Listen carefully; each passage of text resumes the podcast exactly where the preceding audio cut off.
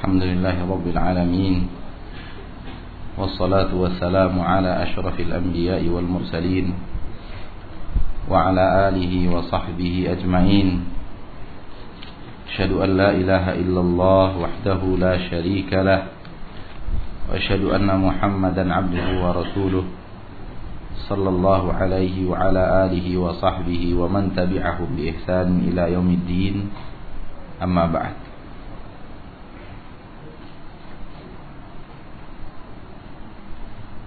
Allah Subhanahu wa taala berfirman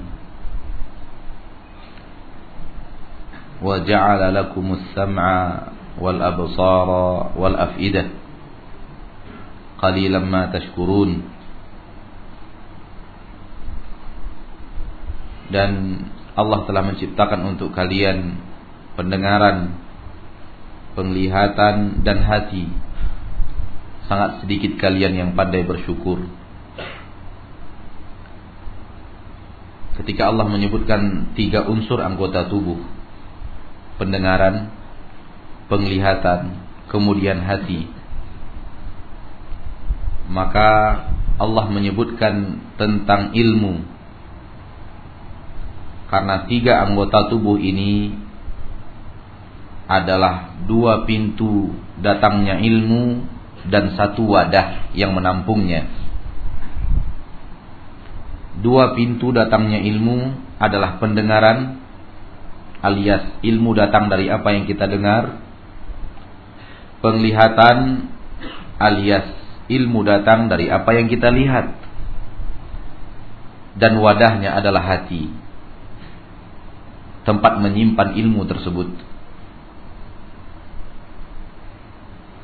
Dan ilmu yang masuk terbagi dua. Bisa ilmu bagus, baik bisa ilmu jelek, jahat. Tetap pintunya melalui dua. Melalui telinga, pendengaran, atau melalui mata penglihatan. Tidak akan ada pintu yang ketiga. Silahkan cari. Setiap yang namanya kita belajar menuntut ilmu, kalau tidak dari telinga, kalau tidak dari dari mata. Tidak ada yang ketiga. Ketika yang masuk melalui dua pintu tadi yang baik akan menjadi baik pula hati wadah. Akan bersih pula dia. Ketika yang masuk melalui dua pintu tadi adalah yang salah. Yang didengar yang salah, yang dilihat yang salah, yang didengar yang buruk, yang dilihat yang buruk. Maka yang ada di dalam wadah pun akan menjadi seperti itu pula. Karena dia diisi melalui Dua pintu tadi hal-hal yang buruk dan hal-hal yang jahat, hal-hal yang tidak benar. Nauzubillah kalau merupakan hal-hal yang kufur. Maka akan bersarang di sini. Oleh karena itu hati-hati dengan pendengaran kita. Hati-hati dengan mata kita. Karena dia bisa mempengaruhi hati. Tidak ada yang bisa mempengaruhi hati melalui dengan dua pintu ini. Enggak ada. Tangan tidak bisa mempengaruhi hati. Kaki tidak bisa mempengaruhi hati. Lisan tidak bisa mempengaruhi hati. Yang bisa mempengaruhi hati pendengaran dan penglihatan. Salah lihat, hati bermasalah. Salah dengar, hati bermasalah. Dan ketika konsentrasi kita penuh kepada televisi, yang banyak kita dengar, yang banyak kita lihat adalah yang salah-salah. Kalau itu yang kemudian terjadi pada anak-anak kita, maka dia mendengar banyak yang salah, dan melihat banyak yang salah. Dan itu yang akan me mewarnai hatinya. Nauzubillah min dzalik.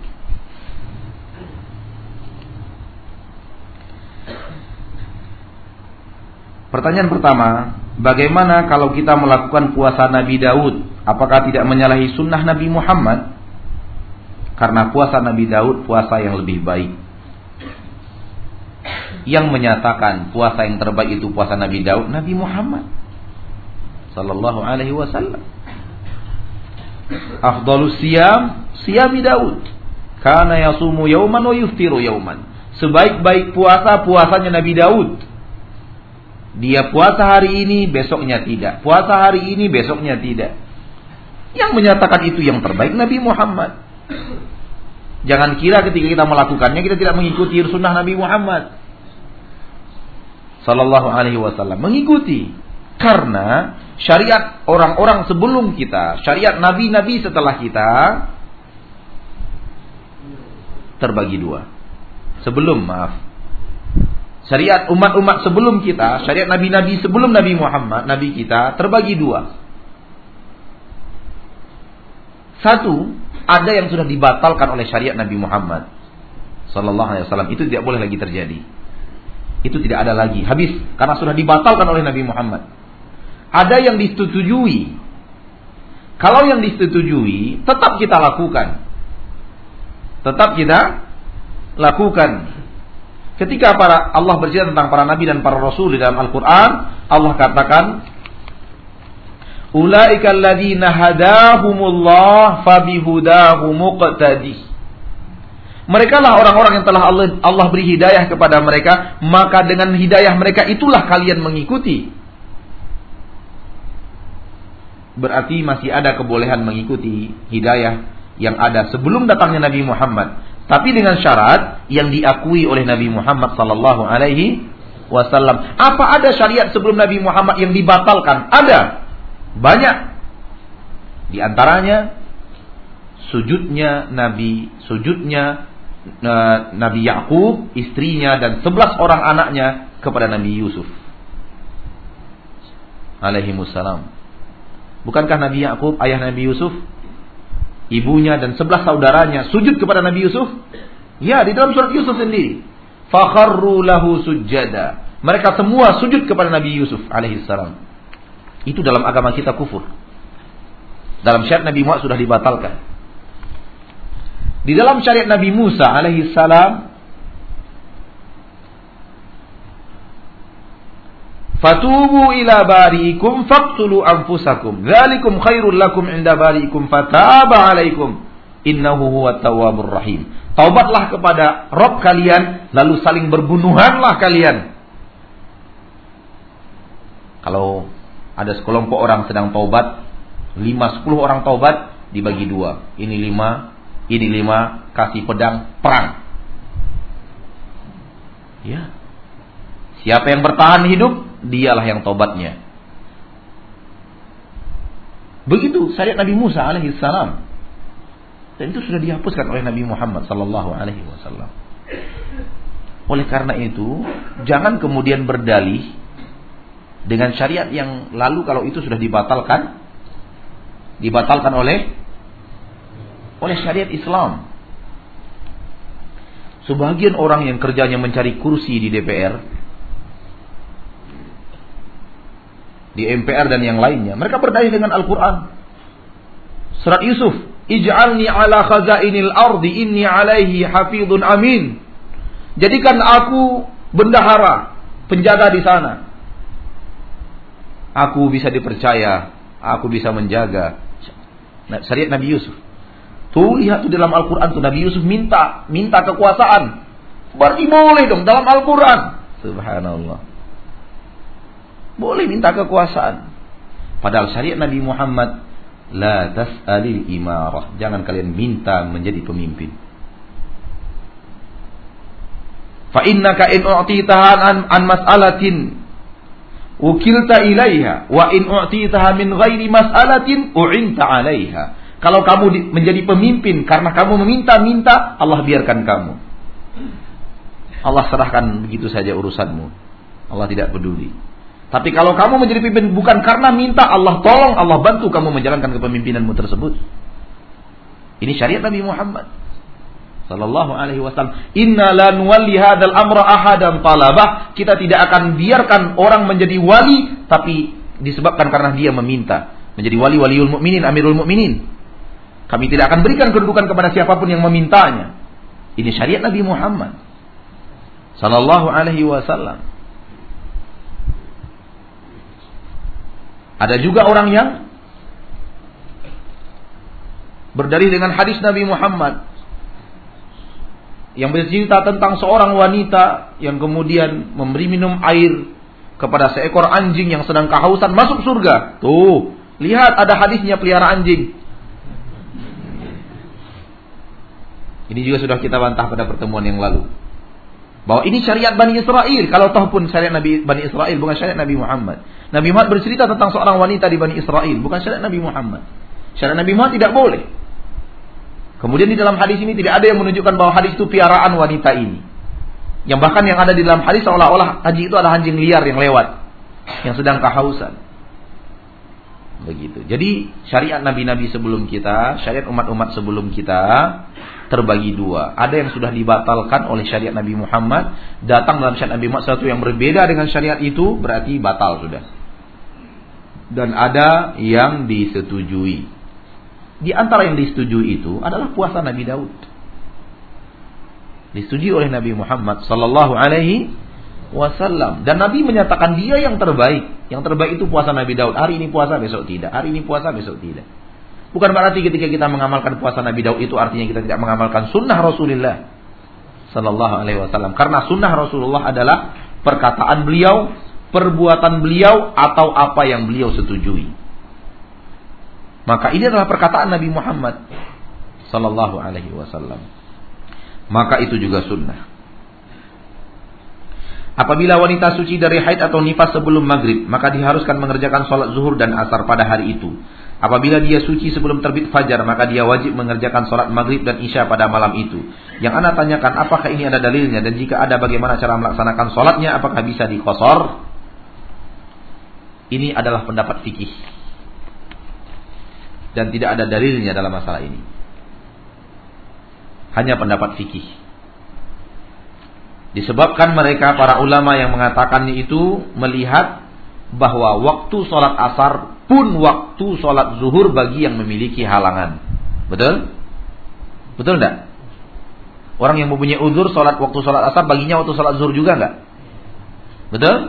Ya. Waktu sholat isya juga merupakan waktu sholat maghrib bagi yang memiliki uzur dan halangan. Safar, sakit, tertidur, iya kan? Oleh karena itu, mereka menilai haid adalah halangan. Sehingga ketika seorang wanita suci di waktu asar, masih ada kesempatan melakukan zuhur. Karena waktu zuhur juga ada di waktu asar. Begitu juga isya dan maghrib. Tapi kalau ketika ditanyakan ada dalilnya, tidak ada dalilnya. Hanya itu argumentasinya. Yang saya tahu, wallahu alam. Yang saya tahu tidak ada dalil khusus dalam masalah itu. Dan sebagian ulama lain tidak setuju dengan hal yang seperti itu. Waktu zuhur sudah lewat, yang ada waktu asar lakukan sholat asar. Yang waktu maghrib sudah lewat, yang ada waktu isya lakukan waktu isya. Dan saya lebih setuju kepada pendapat yang terakhir ini. Wallahu alam. Bagaimana posisi duduk jamaah Jumat ketika mengerjakan khutbah Jumat? Apakah langsung duduk membentuk saf atau melingkar seperti taklim biasanya? Karena ada melihat sebagian masjid ada yang melingkar seperti duduknya. Jadi bagaimana yang sunnah Ustadz? Yang sunnah adalah mengisi saf. Yang sunnah adalah mengisi saf. Dan bukan melingkar. Tapi berdiri pada saf-saf kaum muslimin. Oleh karena itu, di dalam hadis, orang yang hadir sholat Jumat dilarang yang melewati sufuf. Melewati saf-saf berarti kaum muslim berada dalam posisi bersaf-saf. Wallahu taala alam.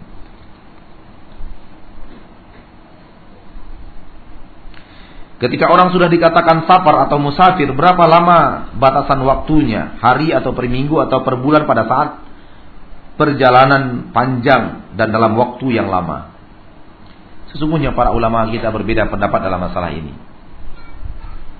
Namun yang jelas dari seluruh itu adalah tidak ada nas yang tegas dari Nabi Muhammad sallallahu alaihi wasallam. Sekian hari boleh kosor kalau ndak ndak. Lebih tidak boleh, itu tidak ada. Seandainya ada nas yang tegas tidak akan terjadi perbedaan pendapat di kalangan para ulama. Jadi ini masih perbedaan fikih, pendapat fikih. Perbedaan sebahagian menyatakan tiga hari, sebagian menyatakan 18 hari, sebagian menyatakan 20 hari, sebagian menyatakan tidak tanpa batas waktu. Selagi masih di luar tempat berdomisili masih dalam perjalanan, masih di negeri yang bukan negeri kita dan masih berniat pulang, berarti itu masih musafir. Wallahu taala alam. Jadi permasalahan ini bukan permasalahan yang sepakat karena tidak ada nas yang sangat tegas dalam masalah ini sehingga para ulama berbeda pendapat. Saya sampai saat ini masih condong kepada pendapat tanpa batas waktu. Dan itu juga yang dinyatakan dan saya dengar sendiri oleh Syekh Muhammad bin Saleh Al-Utsaimin. Walau guru beliau sendiri Syekh bin Bas tidak setuju.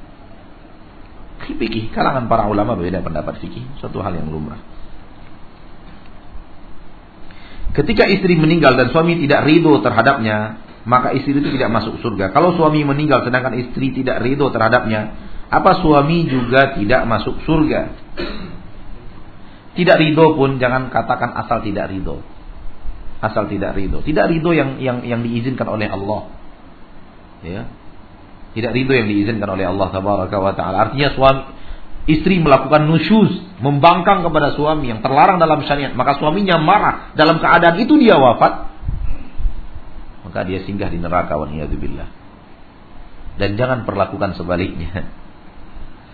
Tidak ada nas yang mengatakan suami melakukan kesalahan kemudian istri tidak ridho kemudian masuk neraka tidak ada nas. Kita berhenti sesuai dengan nas yang ada. Wallahu a'lam. Kalau kita melihat yang batil atau mendengarkan yang batil, apa betul ucapan kita subhanallah?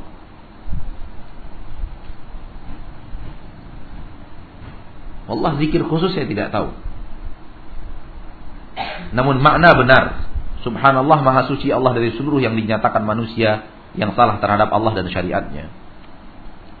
Tapi apakah itu zikir khususnya Allah alam tidak tahu. Pada sebuah perusahaan yang cukup besar pemimpinnya orang Indonesia yang kafir. Selama pimpinannya kegiatan agama mereka semarak di mana-mana. Sampai-sampai waktu sampai waktunya pemimpin berganti dengan yang beragama Islam. Alhamdulillah dalam kurung. Semangat setiap hari menasihati untuk selamat semarak setiap hari menasihati untuk selamat dalam bekerja. Saya kaget pada suatu pesta perkawinan melihat dia dan istrinya yang memakai pakaian yang serba terbuka seperti artis. Adakah kewajiban anak buahnya menasihati dia? Pertanyaannya di mana? Permasalahannya di mana? Subhanallah.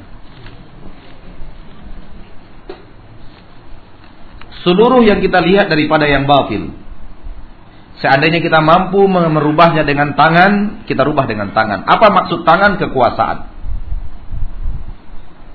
Saya seorang kepala keluarga, berarti rumah saya kekuasaan saya, areal kekuasaan saya. Saya rubah dengan tangan. Karena itu areal kekuasaan saya. Saya seorang RT, ketua RT, berarti kawasan RT, oleh kekuasaan saya. Saya rubah dengan tangan. Dan begitu seterusnya. Saya seorang kepala sekolah. Berarti sekolah ini wilayah kekuasaan saya.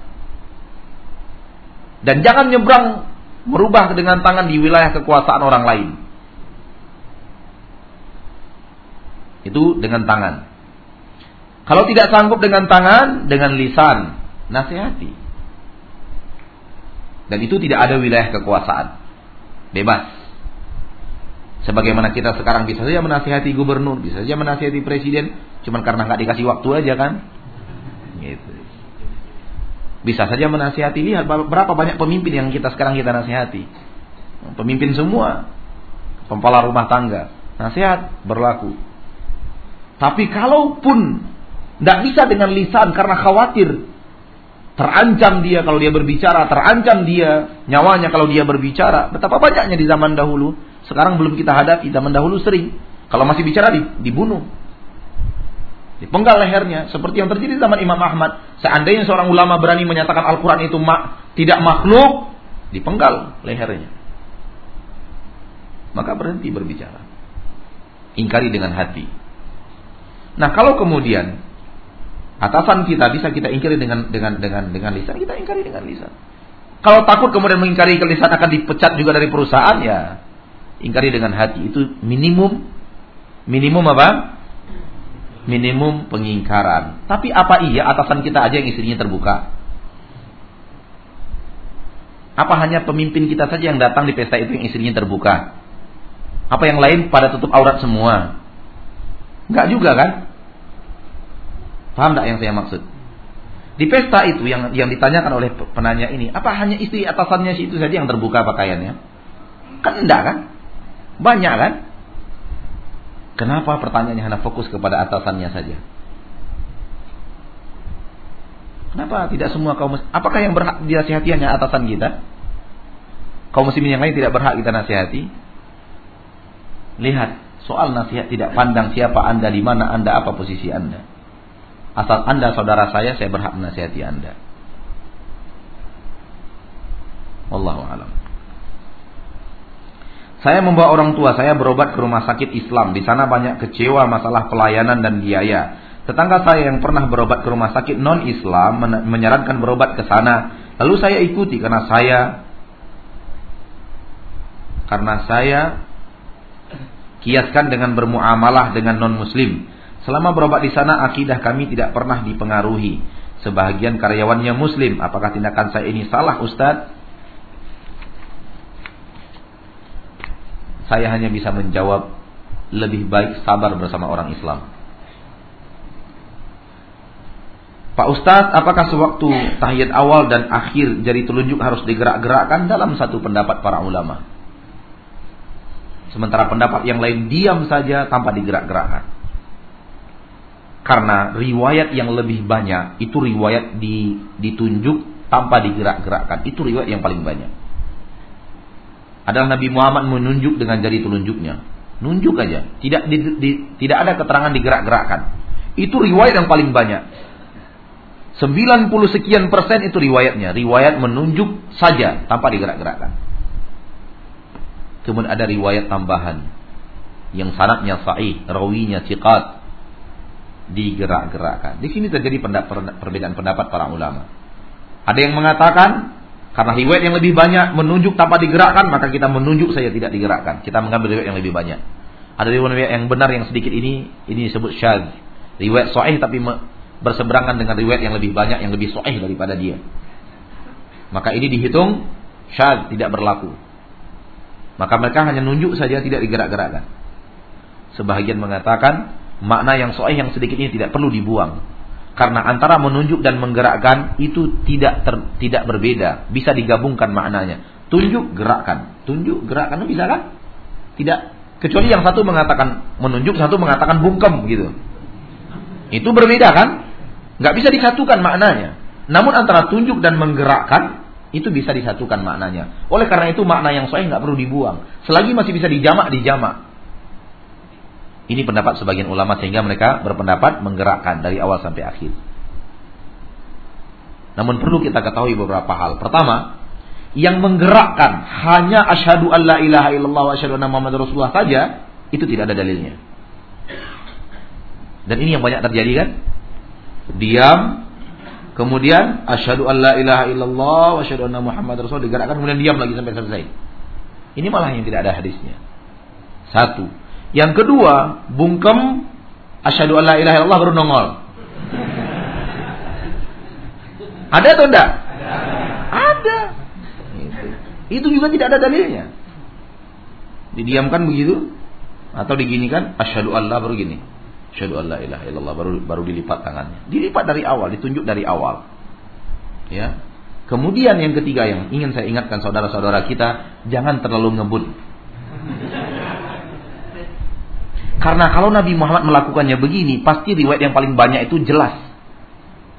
Maka Nabi melakukannya pelan. Sebagian tidak tidak mawas. Akhirnya yang memperhatikan secara khusus melihatnya. Allah taala alam. Jadi seandainya Nabi memang begini geraknya, itu pasti seluruh sahabat meriwayatkan kan? Kenapa para sahabat meriwayatkan menunjuk saja? Karena gerakannya nggak terlalu kelihatan. Wallahu alam.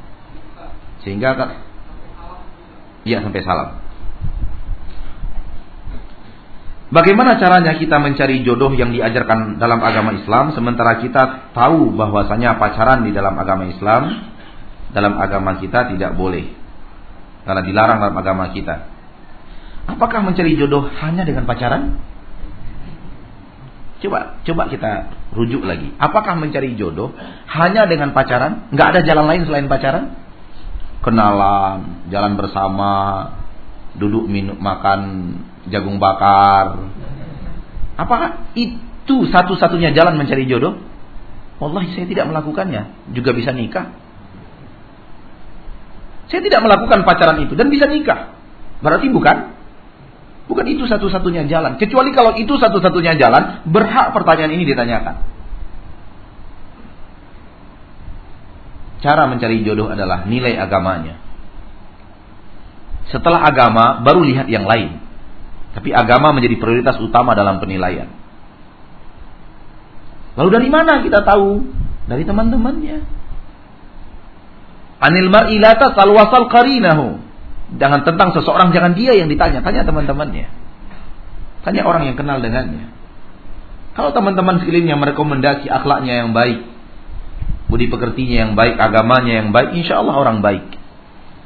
Dan kalau kita bertanya kepada seseorang, atau sebaliknya kita ditanya orang tentang seseorang yang dia berniat menikah, haram menyembunyikan yang tidak baik yang kita tahu dari dirinya. Itu haram.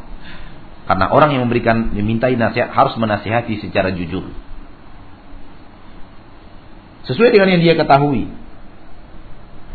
Kalau kemudian ada aib di dalam orang yang ditanya lalu kita sembunyikan dan ini banyak sekali terjadi. Disembunyikan aib orang yang ditanya. Tidak boleh. Kalau memang ada aibnya, sampaikan kepada orang yang bertanya. Yang saya tahu itu mulutnya sedikit panjang.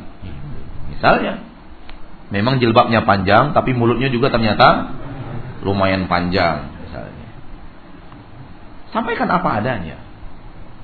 Ya, supaya apalagi kalau kemudian di sana ada cacat yang lebih parah daripada itu. Sampaikan apa adanya. Supaya kemudian yang akan yang akan melanjutkan yang akan melanjutkan aksi yang lebih kepada hal yang lebih jauh meminang dan semacamnya dia sudah sadar siapa orang yang akan dia pinang tersebut. Saya mohon kalau bertanya berikutnya jangan bikin surat. Ini, bikin surat ini namanya. Takut nggak ada waktu nanti. Kehabisan waktu kita membacanya. Namun sekali ini kita maafkan. Ada berita beberapa hari yang lalu, oh, pakai berita, pantas panjang. pakai berita ternyata pertanyaannya. Ada berita beberapa hari yang lalu di masa media, di media masa, seorang rentenir yang kaya mengatakan bahwa hartanya yang selama ini dia kumpulkan adalah hasil jerih payahnya. Tanpa ada campur tangan Allah, dia juga tidak percaya dengan adanya adab kubur.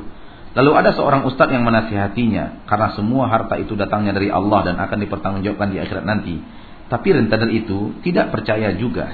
Lalu ustadz itu membawanya ke tempat kuburan kaum muslimin dan dia disuruh masuk ke liang lahat yang digali sendiri. Seperti posisi mayat yang digali seperti posisi mayat. Kemudian ustadz itu membawa membaca ayat Al-Quran tentang adab kubur. Tidak lama kemudian, rentenir itu teriak minta keluar dari liang, dari liang kubur yang tidak ditimbun tanah. Setelah keluar dari kubur itu, maka rentenir itu bertaubat dan menjalankan semua perintah Allah. Pertanyaannya Ustadz, apa boleh perbuatan Ustadz ini yang me, yang meng, menggali yang menguji orang dengan masuk kubur tidak benar. Dan mungkin dalam berita kita juga dibohongi. Dari mana datangnya asli atau tidak aslinya? Allah taala alam. Banyak cara orang sekarang untuk hal-hal yang mereka inginkan. Ya, apa antum kira yang memegang acara berita itu, yang memegang kendali itu, itu orang-orang siddiqin semua? Hah? Orang-orang jujur semua. Oleh karena itu jangan terlalu lah. Jangan terlalu hanyut oleh berita yang ada. Kita bisa saja dibohongi. Kalau ataupun memang kejadian itu tidak menambah sedikit pun percayaan kita bahwa adanya azab kubur. Karena percayaan kita kepada adanya azab kubur sudah maksimal insya Allah. Apa pun berita tidak menambah keimanan kita tentang adanya azab kubur. Karena insya Allah iman kita sudah 100% bahwa adab kubur itu ada. Mau ditambah berapa lagi? Tapi kalau ada yang mengatakan, uh semenjak nonton film itu kepercayaan saya terhadap adab kubur bertambah, eh mengaku kurang kan selama ini kan? Kan begitu. Begitu ada suara-suara, ada suara-suara azab kubur, ngeri. Saya semakin yakin dengan azab kubur. Eh, ngaku berarti selama ini nggak kurang, nggak nggak penuh, nggak yakin. Tapi kalau kalau orang sudah yakin penuh, nggak akan menambah apa pun karena dia lebih yakin. Saya lebih yakin kepada sabda Rasulullah dibanding suara-suara kubur yang anda bawa itu. Karena Rasulullah tidak mungkin berdusta. Sementara suara-suara alam kubur yang anda katakan itu masih mungkin rekayasa. Betul atau tidak? Kenapa Anda tinggalkan hadis Nabi Muhammad? Anda pergi kepada suara-suara alam barzah itu. Kenapa Anda lebih yakin dengan rekaman itu dibanding hadis Nabi Muhammad? Ini pertanyaan besar. Oleh karena itu kita katakan apa pun yang terjadi, kalau apa pun itu benar, tidak akan menambah apa pun tentang keimanan kita terhadap adab kubur itu ada. Terhadap mereka-mereka yang ingkar kepada Allah Tabaraka wa Ta'ala. Ini diusulkan saja ini, masuk film hidayah ini. Bagaimana menasihati saudara-saudara kita yang hobi membaca ramalan nasib dari bintang-bintang, Scorpio, Pisces, Taurus, dan lain-lainnya. Apakah ini termasuk dalam syirik besar atau syirik kecil? Kalau dia baca dan percaya, syirik besar. Syirik besar. Naudzubillah min dzalik. Kalau dia baca saja, baca saja, sekedar ingin apa namanya? Bukan membuktikan, ingin nanu saja, ingin baca-baca saja. Menghabiskan waktu. Nggak ada manfaat. Karena kadang-kadang kalau ingin iseng, kadang-kadang dari iseng itu pula datangnya penyakit itu. Betul nggak? Cobalah pengaruh kehidupan. Kadang-kadang iseng aja. Iseng nongkrong. Iseng saja nongkrong. Eh di nongkrong itu ternyata penyakit itu datang. Jadi hati-hati dengan iseng. Apakah sebuah keburukan bagi saya jika saya mendengar tentang surga, maka saya menangis karena saya merasa tidak pantas?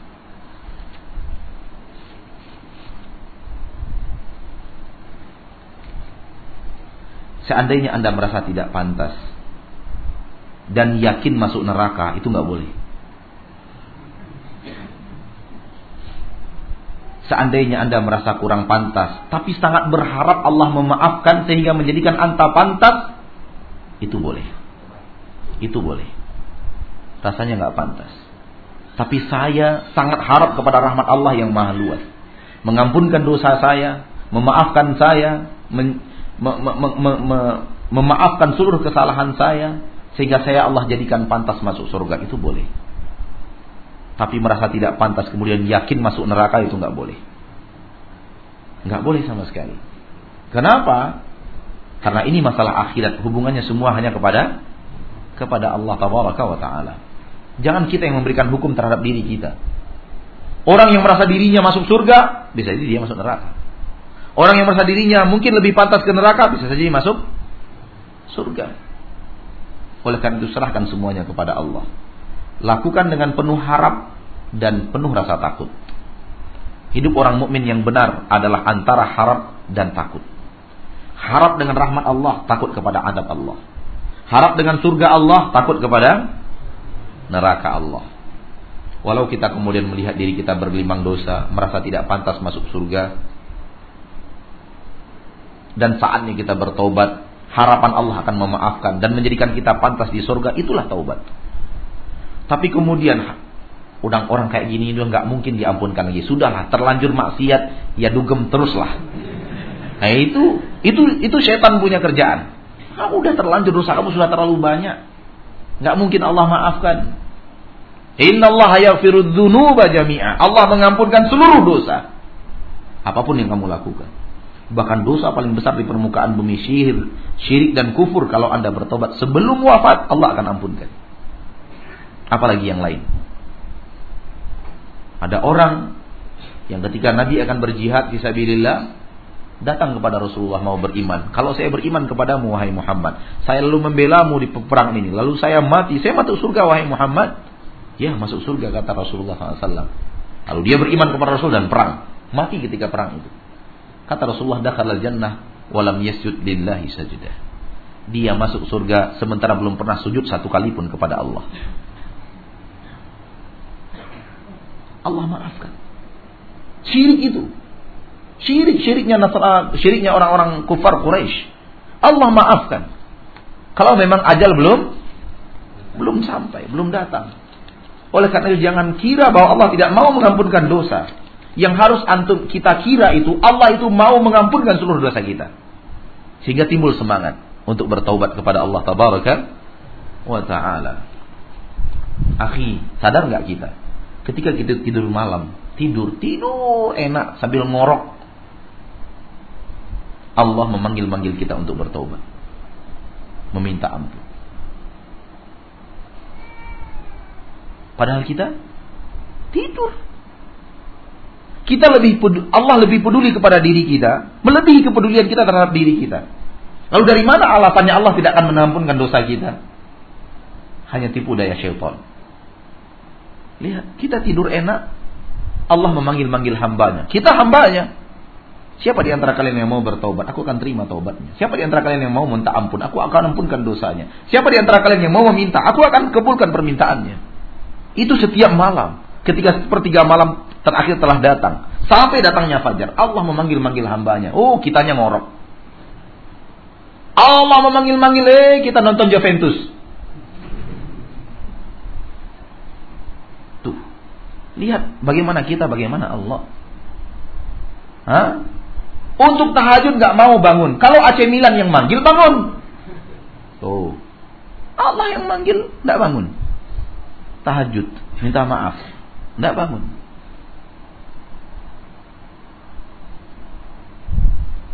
Tapi kalau klub kegemarannya bermain, waduh itu jam berapa saja.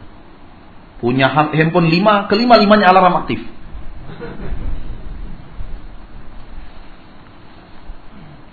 Allah lebih peduli kepada kita dibanding kita. Allah lebih sayang kepada diri kita dibanding kita. Allah lebih memaafkan diri kita dibanding kita memaafkan diri kita sendiri.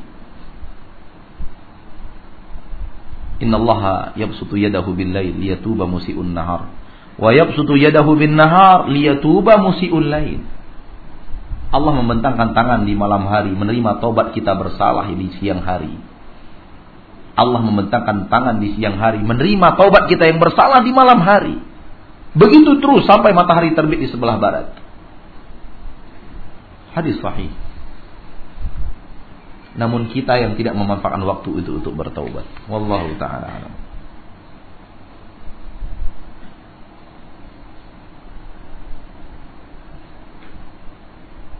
Bolehkah kita menerima uang ampau dari orang Cina karena hari raya Imlek mereka? Kalau memang karena alasan hari raya jangan terima. Kalau itu alasannya, tapi nggak ada alasan apa-apa dia beri nggak ada masalah. Tapi kalau memang itu alasan yang kita tahu, apalagi kemudian memang ada hal-hal yang mengarah kepada itu, jangan terima. Bolehkah kita memberikan, memberi dan menerima hadiah dari orang Nasrani selaku tetangga? Boleh, boleh, boleh memberi, boleh menerima. Rasulullah menerima hadiah-hadiah yang datang dari dari penguasa-penguasa yang bukan muslim. Pakaian-pakaian dihadiahkan kepada Rasulullah. Bahkan dipakai untuk sholat. Uban mengusulkan pakai untuk Jumat wahai Rasul. Itu hadiah dari orang-orang pemimpin-pemimpin di luar agama Islam. Hadiah-hadiah yang datang dari dari pemimpin. Dari Yaman, dari Romawi, dari daerah-daerah lain. Diterima oleh Nabi Muhammad. Soal hadiah. Rasulullah SAW menerimanya. Bahkan ketika Salman Al-Farisi belum lagi muslim datang membawa hadiah kurma dimakan oleh Nabi Muhammad Sallallahu Alaihi Wasallam. Waktu itu Salman Al-Farisi belum muslim kan? Datang membawa kurma. Ini untuk engkau wahai wahai wahai Muhammad sebagai sodako. Diperhatikan dari jauh oleh Salman Al-Farisi. Silahkan makan kata Rasulullah. Para sahabatnya pada makan, terus Rasulullah nggak makan. Karena di, di, dihadiahkan untuk diberikan untuk apa? Sodakoh. Berikutnya Salman Farisi datang lagi. Silahkan ini untuk kalian sebagai hadiah. Diperhatikan dari jauh. Nabi Muhammad suruh sahabatnya makan dan Rasulullah pun makan. Hadiah dari Salman Farisi agamanya Nasrani. Ketika itu agamanya apa? Nasrani. Lihat, terus makan karena kurma. Tapi kalau yang datang itu adalah bernama Muslim, yang dia bawa ekstasi haram. Yang bawa namanya Muslim. Abdullah lagi namanya, cuma disingkat jadi Sidul. Namanya Abdullah. Karena Abdullah udah nggak keren, ditukar. Yang dibawa ekstasi haram. Gitu. Jadi bukan siapa yang membawanya, makanannya halal apa tidak halal. Soal memberi dan menerima itu. Wallahu a'lam. Bolehkah kita menyebut tetangga kita yang Nasrani yang sakit dan menanyakan apa penyakit yang dideritanya, boleh. Rasulullah pernah menjenguk orang Yahudi yang sakit. Alangkah indahnya kalau jengukan itu ditambah dengan nasihat. Wallahu alam dan dakwah. Apakah ada makhluk baik itu setan maupun jin yang apabila kita jumpa atau saudara kita yang jumpa sendiri orang yang kepalanya buntung apa? Ya, buntung wanita hamil bahasa modernnya penampakan apakah ada makhluk baik itu setan ataupun jin yang apabila kita jumpa atau saudara kita yang jumpa sendiri orang yang kepalanya buntung wanita hamil Pertanyaannya saya kurang ngerti. Apakah ada makhluk dengan jenis seperti itu mungkin ya? Ya ada, ada. Karena jin itu bisa berbentuk apa pun. Jin itu bisa berbentuk apa pun. Yang ngajari jin berubah bentuk itu kita sebenarnya. Paham tidak? Karena kita sudah takut dengan pocong, maka jin membentuk dirinya jadi pocong. Karena kita sudah merasa di film-film sudah ada kuntilanak, jin pun merubut mewujud dirinya bagaikan kuntilanak.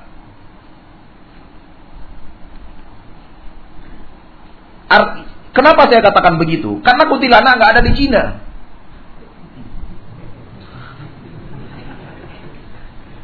Karena di Cina akidah mereka bukan kuntilanak. Vampir melompat-lompat. Jadi kita yang ngajari jin.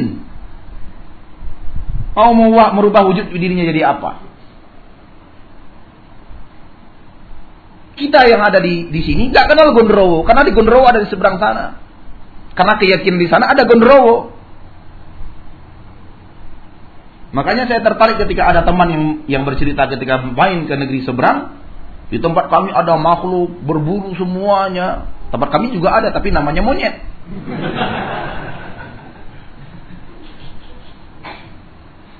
Di negeri kita, kita tidak kenal gondrowo. Kecuali datang orang-orang seberang memperkenalkannya kepada kita. Makanya jarang penampakan dalam bentuk gondrowo karena orang nggak yakin. Tapi yang ngambil kuntilanak, pocong dan semacamnya. Maka kita yang ngajari jin itu.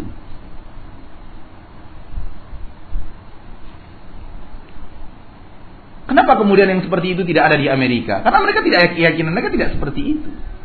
Oleh karena itu ketika kita tidak mempunyai keyakinan itu sama sekali, maka gak datang-datang dia. Paham tidak? Gitu. Dan seluruh penampakan alam jin bisa terjadi. Karena jin bisa merubah bentuk dirinya ke bentuk apa pun yang dia inginkan. Dan itu tidaklah aneh karena jin terbuat dari api. Api bisa besar, bisa kecil, bisa begini, bisa begitu. Asal usulnya adalah api. Oleh karena itu Allah Subhanahu wa taala berfirman, "Qul a'udzu bi rabbin nas, malikin nas, ilahin nas, min syarril waswasil khannas. Al khannas adalah yang bisa membesar dan bisa mengecil. Itu makna khannas. Membesar bagaikan gunung, mengecil sekecil-kecilnya itu bisa. Karena dia berasal dari apa? Api. Api bisa membesar, bisa mengecil. Oleh karena itu kemudian ada melihat orang hitam lama-lama lama makin besar, makin tinggi, makin tinggi, makin tinggi. Itu bisa aja karena jin memang bisa seperti itu. Dan dia bisa mengecil, dia bisa, bisa berubah menjadi api, dia bisa berubah menjadi kucing, menjadi bunga, menjadi apa pun yang dia inginkan. Yang tidak bisa dia tiru adalah bentuk fisik Nabi Muhammad sallallahu alaihi wasallam. Oleh karena itu, ada rumah kosong kemudian kelihatan yang dulu penghuni rumah yang dulu mati gantung diri, ada di situ main-main, wajar. Tidak masalah. Arti wajar artinya memang jin bisa membentuk dirinya seperti itu. Tidak aneh dalam dunia Islam. Tidak aneh dalam ilmu syariat.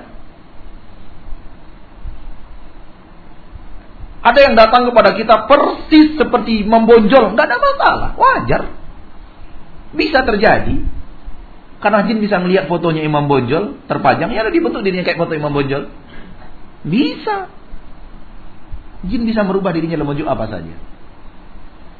Tetapi ketahuilah bukan itu bukanlah Imam Bonjol, ruh Imam Bonjol yang balik ke alam dunia. Bukan ruh Buya Hamka yang balik ke dunia, bukan. Jin merubah bentuk. Adapun roh itu di alam barzah sampai wafat, sampai adik dunia berbangkit. Sampai halam akhirat. Dia tidak keluar kepada manusia. Dapat nikmat kubur sampai akhir hayat. Dapat adab kubur sampai akhir alam barzakh. Dia tidak kembali ke dunia. Yang yang yang merubah-rubah bentuk itu adalah jin. Jin. Dan di dalam pengalaman merukyah kita sudah lakukan itu. Katanya dia adalah Sianu yang wafat 100 tahun yang lalu. Kita tanya detail-detailnya, eh dia adalah jin yang dulu nemani si Anu itu. Makanya dia persis tahu tahu persis bentuknya, tahu persis saudara-saudaranya. Tahu persis orang-orang di sekeliling yang telah mati itu. Penari ini, penari itu segala macam dia tahu persis. Ya karena memang jin itu yang menemani dia ketika ketika dulu dia hidup. Setiap kita, ngapain takut jin? Setiap kita ada jinnya. Bersama setiap Bani Adam yang lahir ada jin yang, yang menemaninya. Yang disebut dengan qarin. Itulah syariat Islam. Jadi tidak perlu takut. Kenapa penampakan-penampakan jin itu selalu penampakan dari jarak jauh? Itulah tadi yang kita bahas di radio kalau kita dengar. Selalu dari jarak jauh. Nggak ada yang penampakan itu di samping itu. Saya duduk lalu nampakkan itu di samping ini. Lalu nepuk pundak saya. Apa kabar Ustaz? Gitu. Nggak ada kan? Yang seperti itu nggak ada. Penampakan itu dari jarak jauh. Di atas pohon kelapa, di atas batang jengkol. Selalu dari jarak jauh. Kenapa? Perlu kita tanyakan kenapa dia menampakkan diri dari jarak jauh. Karena dia takut. Seandainya orang yang dia goda berani. Karena realita telah menunjukkan kalau nampak itu kita tetap maju dan ingin meraihnya dia pasti cabut. Dia lari. Oleh karena itu dia tidak berani dekat-dekat. Sampai dia tahu persis orang ini pasti nggak berani. Baru dia berani mendekat. Silahkan lihat cerita-cerita yang antum tahu. Asal ada orang yang berani, nampak tetap dia maju, yang lari siapa? Jinnya. Maka ketika ada penampakan, sebenarnya ada adu nyali keberanian. Namun karena mayoritas kita yang lebih pengecut, maka kita yang lari. Kita yang lebih penakut daripada jin itu. Padahal kalau kita maju dua langkah, tiga langkah, dia yang akan lari. Sebenarnya apa yang perlu kita takutkan? Kita nggak pernah dijentik, kita pernah tidak pernah ditempeleng, tidak tidak pernah ditendang oleh dia, nggak pernah sama sekali. Hanya ada di film yang namanya kuntilanak bunuh manusia di batang pohon itu hanya kuntilanak di dalam film. Tidak ada dalam realita kehidupan. Wong nampak aja kita nggak pernah. Saya nggak pernah nampak. Umur sudah 30 sekian tahun nggak pernah lihat. Entah antum kalau pernah lihat. Tapi saya yakin 90% nggak pernah lihat.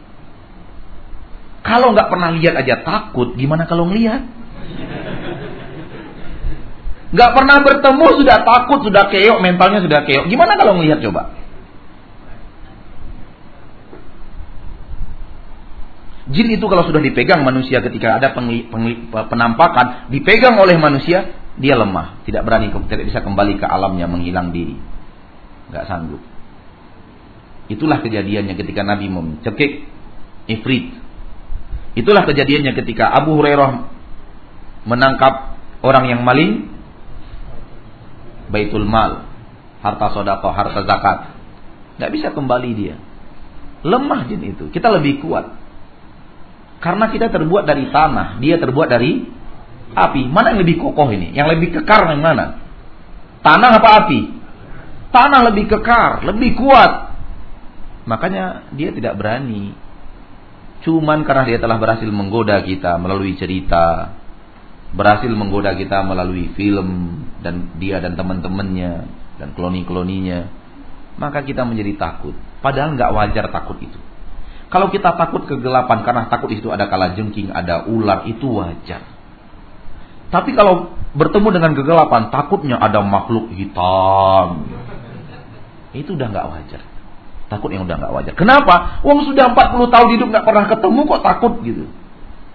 40 tahun hidup, 50 tahun kita lihat ada yang umurnya 50 tahun lebih di sini.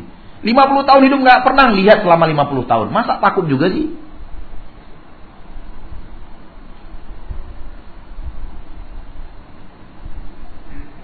Gampang aja. Yang penting berani. Berhadapan dengan jin itu berani. Itu yang penting insya Allah. Kemudian bertawakal kepada Allah. Jangan lupa doa pagi dan sore. Kalau sudah baca Al-Quran, baca doa pagi dan sore, aman dari gangguan jin. Kalau masih nampak juga dia ambil sendal baca bismillah lempar. Ambil batu baca bismillah lempar. Kalau kemudian dia teriak berarti ada orang ngerjain kita. Karena kalau jin itu mau dilempar dia lari, cabut, hilang. Tapi kalau kemudian dia nggak lari, dilempar kemudian, aduh katanya, itu berarti berarti ada teman yang iseng gitu, ngerjain kita dia. Gitu aja. Gitu. Gak perlu takut, nggak perlu takut. Kita dalam merukyah ikhwan fiddin, diancam oleh jin itu, ingin dibunuh, ingin diganggu keluarga kita, anak-anak kita. Tapi ketika bentengi diri kita dengan dengan zikir, bentengi diri kita dengan membaca Al-Quran, bentengi diri kita dengan sholat, bentengi diri kita dengan ibadah. Insya Allah. Insya Allah. Umur saya sudah 32 tahun. Selamat umur 32 tahun ini jarang melakukan ketaatan kepada Allah. Yang saya tanyakan, saya bermimpi membangun masjid yang megah. Apakah itu mimpi dari Allah atau dari syaitan dan apakah teguran Allah atau bagaimana? Soal apakah itu datang dari Allah atau dari syaitan, teguran Allah atau tidak ini masalah gaib saya tidak tahu. Tapi yang saya tahu sekarang sudah saatnya Anda tinggalkan kemaksiatan itu dan kembali kepada ketaatan. Allahu a'lam. Tadi disebutkan bahwa kita dilarang meminta jabatan. Seandainya kita berdoa untuk minta jabatan kepada Allah, apakah berdoa seperti ini juga termasuk yang dilarang dalam hal meminta jabatan? Termasuk berdoa jadi pemimpin tidak boleh. Karena meminta dalam bentuk apa pun tidak boleh. Orang Islam itu tidak ingin memimpin kecuali diamanahkan di pundaknya dia. Tapi kalau tidak dia tidak meminta, tidak menginginkan sedikit pun. Karena orang Islam itu dididik berhati-hati tentang hari akhirat. Dan di dalam kepemimpinan terhadap terdapat godaan yang sangat besar untuk menghancurkan agama dan akhirat kita. Betul atau salah ini? Oleh karena itu umat Islam itu yang ada takut. Umat Islam dulu ketika ditunjuk jadi pemimpin nangis. Bukan bahagia tangisnya. Bukan setelah nangis sujud syukur. Nangis karena takut mengemban jabatan itu. Kata Umar bin Khattab, aku kalau tidur di malam hari, aku menghilangkan hak Robku. Dan aku kalau tidur di siang hari, aku menghilangkan hak hamba-hamba Robku. Bagaimana aku bisa tidur? Umar semenjak jadi pemimpin, tidurnya hanya kayak kita tidur ayam gitu. Begitu tidurnya Umar bin Khattab. Tidak tidur khusus. Kecuali terpaksa. Karena malam hari dia dan Robnya dan mengawasi rakyat di kegelapan malam. Umar berjalan mendengar apakah rakyatnya mengeluh atau tidak. Dan di siang hari membuka pintu untuk rakyatnya. Sehingga diriwayatkan bahwa Umar itu ketika setelah menjadi khalifah itu susah sekali tidurnya. Dan tidurnya hanya curi-curi waktu untuk tidur gitu. Ini para pemimpin. Karena yang sadar persis Umar mengatakan di kota Madinah Umar menjadi pemimpin di kota Madinah Seandainya ada seekor unta yang kemudian hilang di sungai Furat sana, di Irak sana, Umar yang akan bertanggung jawab di akhirat. Lihat. Takutnya mereka. Sehingga Umar mengatakan, aku tidak mau lagi ada Bani Adi yang menjadi khalifah setelah diri. Dia berasal dari Bani apa? Bani Adi. Aku tidak mau lagi ada Bani Adi yang menjadi pemimpin setelah diriku, menjadi khalifah. Jadi tidak benar. Kecuali kalau memang orang yang kemudian, ah yang penting yang jadi khalifah itu kamu gitu. Sudah. Berarti Allah yang mengamanahkannya kepada kita melalui mereka. Tanpa kemudian kita sebar kalender, cetak surat yasin, sampai surat yasin sekarang nggak nggak nggak lup nggak nggak luput dari dari itu dari minta jabatan itu. Sebar foto di mana-mana serta nomor urutnya. Sempat saya sempat mengatakan dan apa yang saya katakan insya Allah hak. Seandainya Rasulullah turun dan memimpin seluruh yang fotonya dipajang itu nggak ada yang dipilih satupun oleh Rasulullah itu. Betul nggak? Rasulullah mengatakan kami tidak akan menunjuk pemimpin yang minta jadi pemimpin Berarti seluruh yang minta itu nggak satu pun yang akan dipilih oleh Rasulullah. Sallallahu Alaihi Wasallam.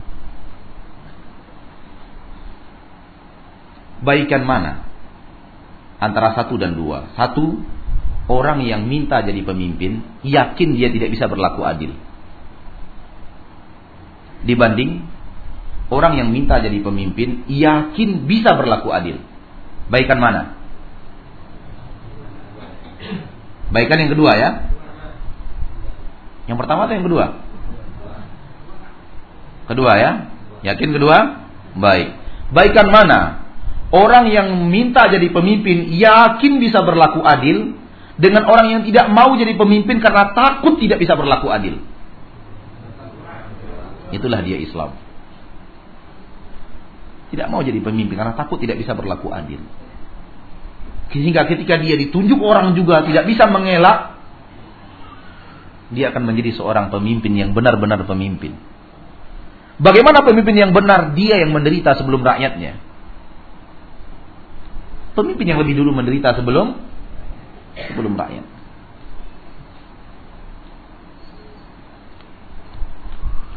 Wallahu alam. Kita berada pada dunia yang berebut menjadi pemimpin. Padahal yang berebut itu yakin tidak akan mampu sepenuhnya berlaku adil. Saya yakin dan percaya. Karena dunia sudah sudah sedemikian lingkaran-lingkaran berbahaya ada di sekitarnya. Bagaimana dia akan lepas dari yang namanya salah, namanya khilaf, namanya zalim, namanya bagaimana dia akan lepas dari semua itu? Jadi ketika dia minta dipimpin memimpin pun dia yakin tidak akan bisa 100% berlaku adil. Masih mengejar juga? Namun kemudian datang syubhat besar. Syubhat besar. Besar sekali. Saking besarnya banyak yang kolep. Termakan syubhat ini. Kalau kita nggak ikut, nanti dunia kita ini dikuasai oleh orang kafir. Orang Islam nggak ada jadi pemimpin. Ini syubhat besar. Dan syubhat ini anehnya nggak ada di lapangan. Di lapangan nggak ada. Karena kita berada, pada dunia umat Islam berburu-buru jadi pemimpin. Berlomba-lomba. Bahkan menghabiskan uang yang bisa membangun masjid megah. Sekedar untuk yang tadi. Jadi syubhat ini sudahlah tidak ada. Tidak ada kan sebenarnya? Di realitas kita sekarang ada gak yang seperti ini? Enggak ada. Enggak ada. Enggak ada umat Islam di Indonesia itu sekarang ini enggak satu pun yang milih. Seperti yang di, di, diutarakan dalam syubhat ini. Mana ada? Enggak ada. Itu hanya rekayasa pikiran. Hanya rekayasa apa? Pikiran. Bagaimana kalau kita semua enggak milih? Nanti yang naik orang kafir dong. Realitanya bukan begitu pak. Realitanya 90% milih. Itu realitanya. Jangan bicara sesuatu yang keluar dari apa? Dari realita. Jadi kami nggak perlu lagi. Udah cukup lah yang 90% ini. Kemudian kita tanya lagi, yang 10% milih itu menang nggak pak? Enggak. Loh, kok bisa nggak menang? Kan yang memilih 90% umat Islam. Kok bisa nggak menang juga? Dia kira jawab apa? Karena partai terlalu banyak. Kan itu jawabannya. Iya kan? Oke, sekarang umat Islam di Indonesia 80%. Katakanlah yang tidak milih 70. Tinggallah 7, 10%. Eh, berarti yang milih berarti 70% yang milih. 70% melawan orang yang bukan Islam 30% pasti menang dong. 20% kan tinggal orang Ya 20% ya 70 melawan 20 Menangan yang mana sih sebenarnya Pasti menangan 70 Kenapa yang 70 nggak menang-menang juga Jawabannya apa kira-kira? Karena partai terlalu banyak. Berarti yang melemahkan umat Islam itu bukan yang nggak milih, mas, partai. Partai yang telah mencabik-cabik kesatuan umat Islam di Indonesia. Siapa bilang orang yang tidak memilih yang mencabik-cabik persatuan? Salah, 100% salah. Karena yang 70% ini dicabik-cabik oleh 40 lebih partai. Sekian mengambil segini, yang segini mengambil segini, yang segini mengambil segini. Mana lagi kekuatannya berhadapan dengan 20 nggak kuat. Makanya saya mengatakan di salah satu pengajian, saya akan pilih kalau partai Islam yang tampil hanya satu. Saya akan milih. Jadikan yang maju itu satu partai Islam saja. Berhadapan dengan berapapun partai yang di luar agama Islam silahkan. Mereka mau buat partainya 500, silahkan. Yang penting Islam yang maju hanya satu partai. Itu mungkin saya akan milih. Karena kalau tidak milih umat Islam di sini berbahaya. toleransi-toleransi sedikit dua lah. Ya karena kalau 70 bagi dua itu artinya 7, 35 35 masih menang kan lawan yang 20 kan? Apalagi kalau kemudian yang ini cuma 10% berarti 60% kemari suaranya. Masih menang lawan 20. Tetapi kenapa selalu yang disalahkan itu umat Islam yang nggak mau memilih? Kenapa itu yang selalu menjadi momok dalam setiap aksi pemilihan suara? Dan kenapa kemudian malah yang disalahkan orang pengajian Padahal yang nggak milih ratusan orang dan ribuan orang, jutaan orang yang bukan pengajian juga tidak memilih. Karena kecewa, karena tidak percaya lagi. Ribuan jutaan manusia di sana tidak memilih bukan karena alasan pengajian. Betul atau tidak? Kenapa yang disalahkan kita yang pengajian? Kemudian saya mengatakan, bukankah demokrasi memberikan kebebasan terhadap siapa pun tentang pendapatnya? Berarti bebas dong saya pakai pendapat saya. Pendapat saya nggak milih. Kenapa Anda marah? Saya menegakkan pendapat saya. Bukankah negara kita negara demokrasi? Anda yang mencaci orang lain saja Anda tidak merasa diri Anda bersalah. Kami nggak pakai mencaci Anda, kami nggak milih aja. Anda yang berlawanan dengan saudara Anda orang Muslim lainnya tidak merasa Anda bersalah. Kami tidak berlawanan, cuma kami nggak mau milih aja. Kami nggak merasa melawan berlawanan dengan Anda. Kalau kami berlawanan dengan Anda, kami akan buat partai baru. Kenapa kami yang disudutkan terus? Kenapa kami yang dianggap menghancurkan umat Islam terus? Apa iya kalau kami semua milih Islam jadi menang di permukaan bumi Indonesia ini? Enggak juga kan?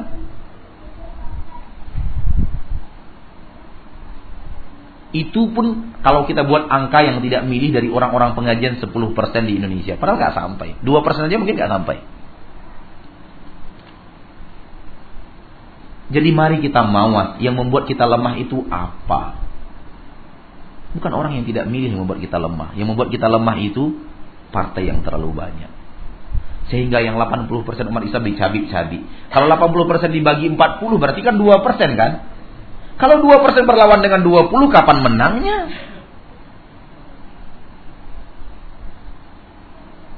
Maka mari wujudkan persatuan tanpa warna. Hapuskan seluruh warna merah, warna hijau, warna kuning, warna abu-abu, warna biru, warna beraneka ragam warna dengan segala nomor, dengan segala lambang. Hapuskan semua itu. Masuk dalam sebuah kelompok yang namanya Islam saja. Menang gak? Menang gak? Menang dong. Menang. Secara angka di atas kertas pasti menang. Karena semua Islam berkumpul dalam satu kelompok. Berarti yang melemahkan umat Islam adalah perpecahan di kelompok itu tadi. Tanpa kami pun yang 2% gak ikut pemilu. Saudara pasti menang. Kalau pemilu itu hanya satu kelompok umat Islam maju. Pembicaraan terlalu panjang, terkadang terlalu berbelit-belit, terkadang terlalu ilmiah, terkadang terlalu emosi kita mengucapkannya. Mudah-mudahan bermanfaat. Saya pernah diajak untuk memilih dari salah satu partai yang memperjuangkan Islam. Lalu saya tanya kepadanya, diskusi melalui SMS. Tolong tunjukkan saya satu ayat dalam Al-Quran yang menyuruh saya memilih atau satu hadis. Tolong tunjukkan di mana. Kalau Anda bisa menunjukkan satu ayat dalam Al-Quran atau satu hadis dari hadis Nabi Muhammad, demi Allah saya bergabung dengan partai Anda. Kan gampang kan? Kalau ngajak mau saya ngajak, ngajak saya bergabung gampang. Ini ayatnya, ini tafsirannya, ini hadisnya, ini syarahnya dari Imam Bukhari Muslim. Mudah bergabung kita. Dan kita akan bawa antum bergabung semua. Jadi saya katakan silakan satu ayat satu hadis, satu ayat. Subhanallah sebanyak itu ayat dalam Al-Qur'an satu ayat cukup. Dia balas. Media SMS ini tidak cukup untuk menyatakan dalil itu. Eh, terlalu banyak dalilnya. Silahkan Anda datang ke DPW kami, jalan ini, jalan ini, Pekanbaru.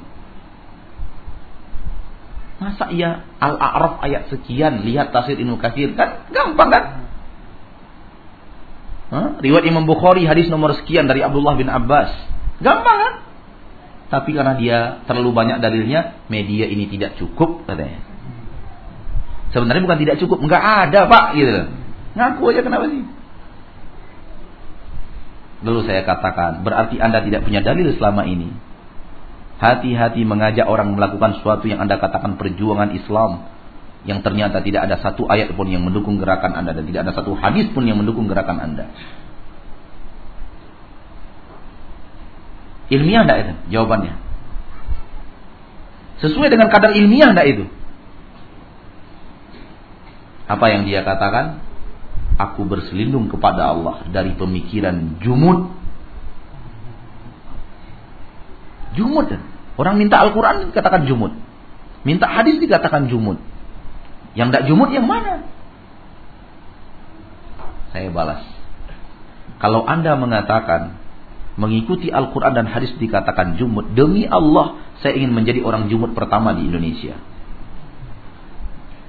Tapi kalau yang Anda katakan berkoar-koar ke sana kemari, berkampanye ke sana kemari, mengajak umat, merangkul umat ke sana kemari tanpa satu ayat dan satu hadis pun yang mendukung itu yang disebut intelektual, saya berselindung kepada Allah jadi seorang intelektual. Saya kirimkan. Dia balas. Balasannya apa? Amin. Ya sudah diaminkan kan? Sudah diaminkan, sudah selesai sudah. Tuh. Lihat. Tidak ada satu ayat, tidak ada satu hadis. Cobalah cari ayat itu. Kampanyelah kalian, ada nggak? Mana ada?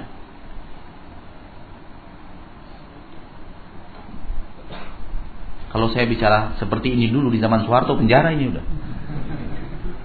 Tapi karena sekarang sudah ada kebebasan demokrasi, memberikan angin segar untuk dakwah. Sembari memberikan angin segar untuk maksiat. Memberikan angin segar untuk dakwah sekaligus apa? Angin segar untuk maksiat. Pertanyaan terakhir.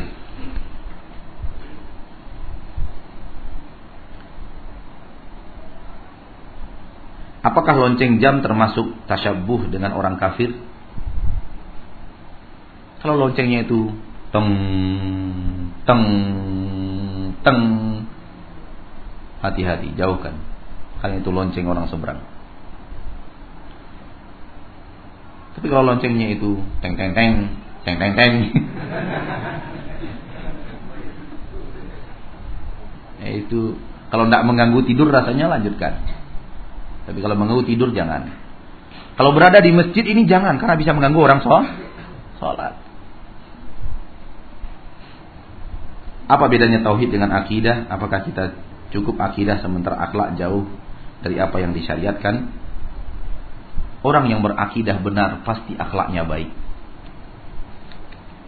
Kalau akhlaknya belum baik-baik juga akidahnya masih butuh dibenahi. Jangan kira bahwa kita bisa berakhlak baik tanpa akidah yang benar. Karena akidah yang benar adalah mengikuti Allah dan Rasulnya 100%. Sekuat kemampuan.